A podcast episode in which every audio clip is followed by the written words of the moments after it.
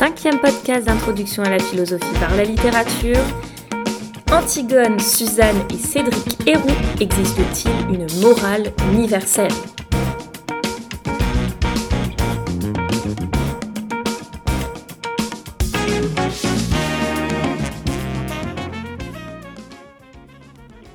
Dans le langage courant, on dit qu'une personne immorale est inhumaine. Cela supposerait donc que tous les humains seraient naturellement bons. Cette idée vient d'un concept, le droit naturel.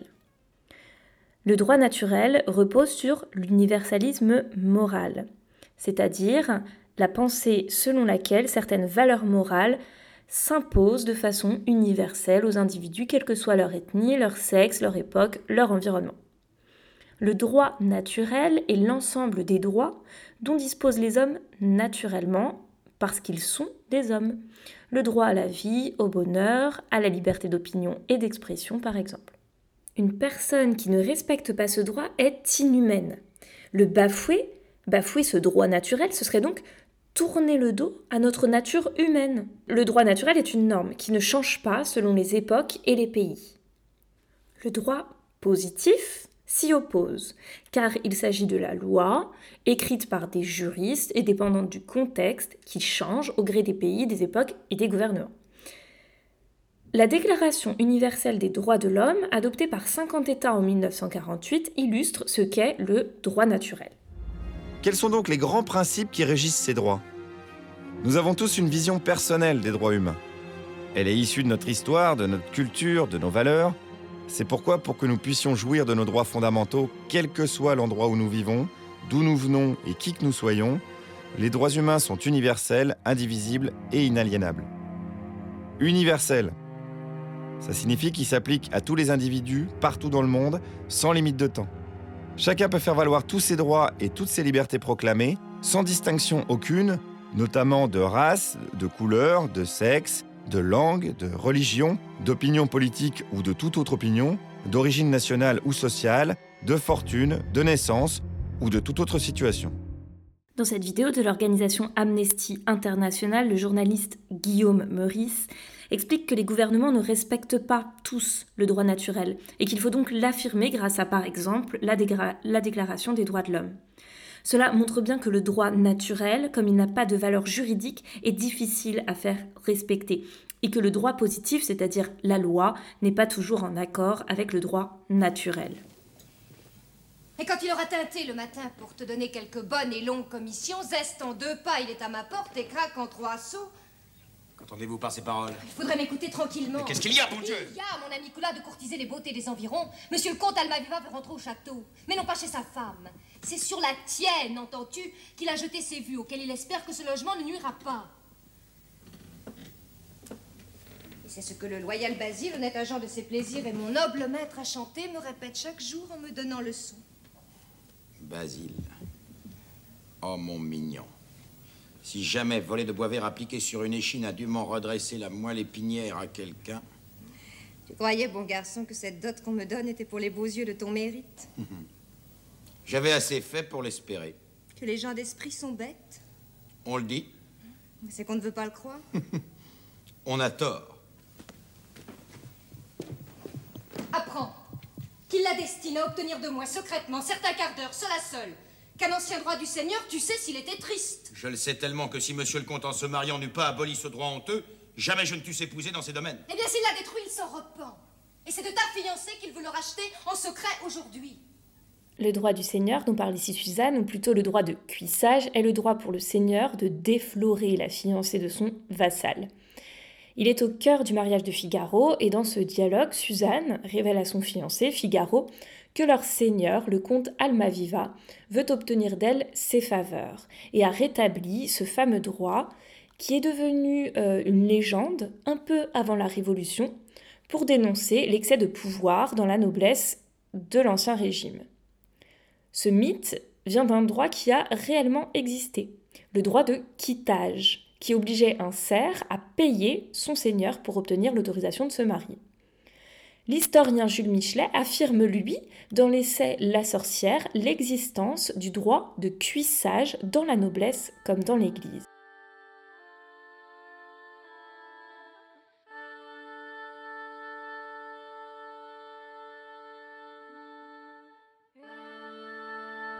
Écoutez plutôt cet extrait de La sorcière de Jules Michelet. Le seigneur ecclésiastique, comme le seigneur laïque, a ce droit immonde. Dans une paroisse des environs de Bourges, le curé, étant seigneur, réclamait expressément les prémices de la mariée. Mais il voulait bien, en pratique, vendre au mari, pour argent, la virginité de sa femme. On a cru trop aisément que cet outrage était de forme, jamais réel. Mais le prix indiqué en certains pays pour en obtenir dispense dépassait fort les moyens de presque tous les paysans. En Écosse, par exemple, on exigeait plusieurs vaches, chose énorme et impossible. Donc, la pauvre jeune femme était à discrétion.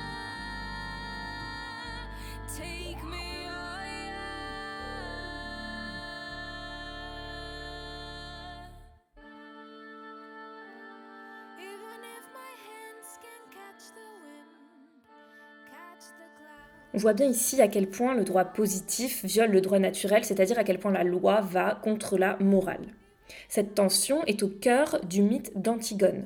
Dans cette histoire que le dramaturge Jean Anouilh a reprise en 1944, l'héroïne, Antigone, décide d'enterrer son frère, un traître, qui n'avait pas le droit de sépulture, en dépit de la loi donc, et contre son oncle Créon, le roi de Thèbes. Qu'est-ce que vous voulez que ça me fasse à moi? Votre politique? Vos nécessités, vos pauvres histoires. Moi, je peux dire non encore à tout ce que je n'aime pas. Et je suis seul juge. Et vous, avec votre couronne, avec vos gardes, avec votre attirail, vous pouvez seulement me faire mourir parce que vous avez dit oui. Écoute-moi. Mais si je veux, moi, je peux ne pas vous écouter. Vous avez dit oui. Je n'ai plus rien à apprendre de vous. Pas vous. Vous êtes là, à boire mes paroles. Et si vous n'appelez pas vos gardes, c'est pour m'écouter jusqu'au bout. Tu m'amuses. Non. Je vous fais peur. Et c'est pour ça que vous essayez de me sauver. Ça serait tout de même plus commode de garder une petite Antigone muette et vivante dans ce palais. Vous êtes trop sensible pour faire un bon tyran, voilà tout. Mais vous allez tout de même me faire tuer tout à l'heure, vous le savez. Et c'est pour cela que vous avez peur. C'est laid, un homme qui a peur. Oui, oui, oui, oui, j'ai peur. J'ai peur d'être obligé de, de te faire tuer si tu t'obstines. Dans cet extrait, vous entendez le dilemme de Créon, qui ne veut pas tuer sa nièce, mais qui le doit en tant que représentant de la loi. Antigone représente la défense du droit naturel, qui s'oppose au droit positif dont Créon est le représentant. En 1944, au moment de la première représentation d'Antigone, Antigone représente bien sûr la résistance clandestine, illégale mais légitime, qui s'oppose au régime de Vichy, qui collabore avec l'Allemagne nazie. On comprend donc que s'il existe un droit naturel, il n'est pourtant pas toujours en harmonie avec le droit positif. En effet, on peut distinguer le légal, c'est-à-dire ce qui relève de la loi, et le légitime, c'est-à-dire ce qui nous paraît juste moralement.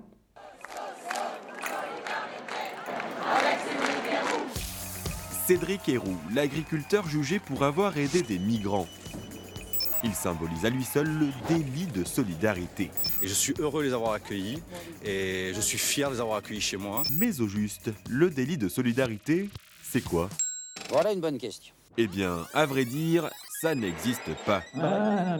Enfin, pas en tant que tel. Moi, moi, moi, j'y comprends rien. Une loi de 1938, reprise à la Libération en 1945, interdit l'aide directe ou indirecte à la circulation ou au séjour irrégulier d'étrangers. En clair, faire traverser la frontière à un migrant, héberger un migrant, aider, nourrir, assister, c'est non, non et non. En 1996, exemple d'un procès pour délit de solidarité. Cette femme est jugée après avoir hébergé un Zaïrois. Ben, je suis juste accusée d'avoir été trop sympa en fait. Coupable, mais dispensée de peine. Car la loi est floue. Parce que la loi est naze, tout le monde le sait, tous les juristes le savent qu'elle est naze. Arnaud Desplechin et une soixantaine de cinéastes se mobilisent pendant cette affaire et appellent à la désobéissance civile. Ils incitent les aidants, ceux qui aident les migrants, à continuer à héberger, à nourrir, à soigner. Heureusement que ces personnes existent parce que c'est eux qui, qui nous ouvre une petite porte. Parce qu'au fond, quand on y pense, dans délit de solidarité, il y a solidarité et délit. Je crois que c'est pas bien. Une contradiction quelque part. Qui a raison, qui a tort, allez savoir. Une injustice selon les aidants. En tant que passeur, oui, on doit me condamner. Oui, je dois être en prison. Oui, on doit m'arrêter. Qu'on arrête les 5500 qui le font. Ok, mais pas les aidants. 5 ans de prison et 30 000 euros d'amende. Voilà le risque encouru.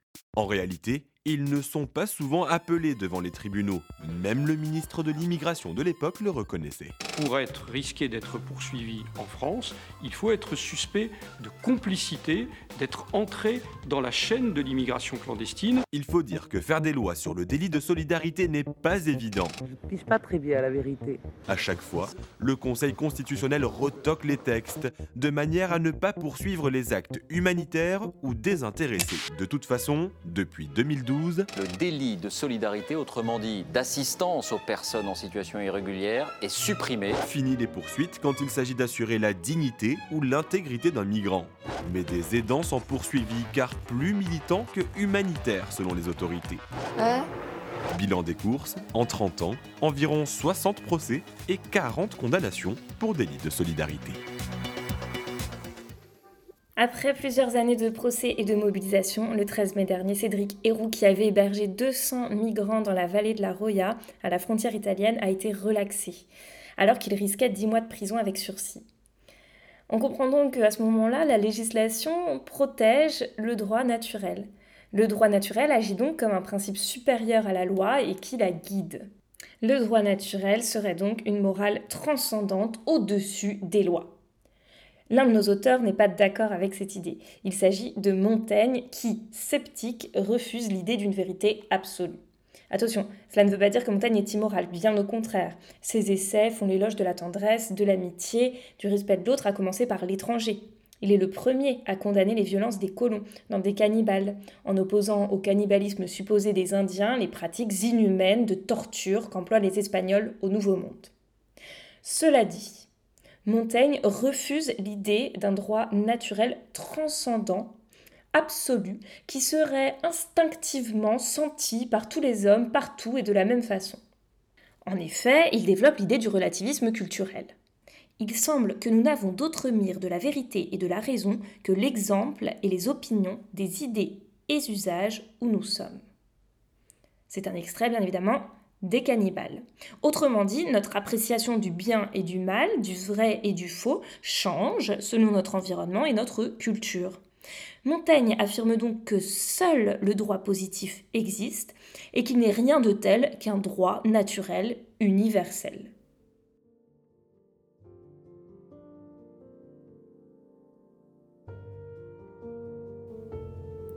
Écoutez plutôt cet extrait d'un des essais de Montaigne les lois de la conscience, dont nous disons qu'elles naissent de la nature, naissent de la tradition. Chacun vénère intérieurement les opinions et les mœurs reçues et acceptées autour de lui, et il ne peut s'en détacher sans remords, ni s'y appliquer sans les approuver. Le principal effet de la puissance de la tradition, c'est qu'elle nous saisit et nous en sert de telle façon que nous avons toutes les peines du monde à nous en dégager et à rentrer en nous-mêmes pour réfléchir et discuter ce qu'elle nous impose. En fait, parce que nous les absorbons avec notre lait à la naissance et que le monde se présente à nous sous cet aspect, la première fois que nous le voyons, il semble que nous soyons faits pour voir les choses comme cela et les opinions courantes que nous trouvons en vigueur autour de nous, infusées en notre esprit par la semence de nos pères, nous semblent de ce fait naturelles et universelles.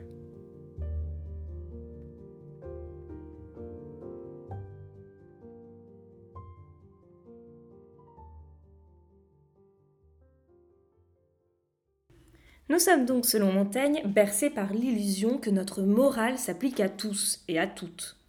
Faut-il pour autant abandonner l'idée de droits universels des êtres humains? Je ne le crois pas, et comme tous les écrits de Montaigne, il nous invite à la sagesse. En effet, les essais de Montaigne sont une invitation à la modestie. Et la leçon que l'on doit en tirer, c'est de d'abord bien se juger et se connaître avant d'imposer son idée de la justice à autrui.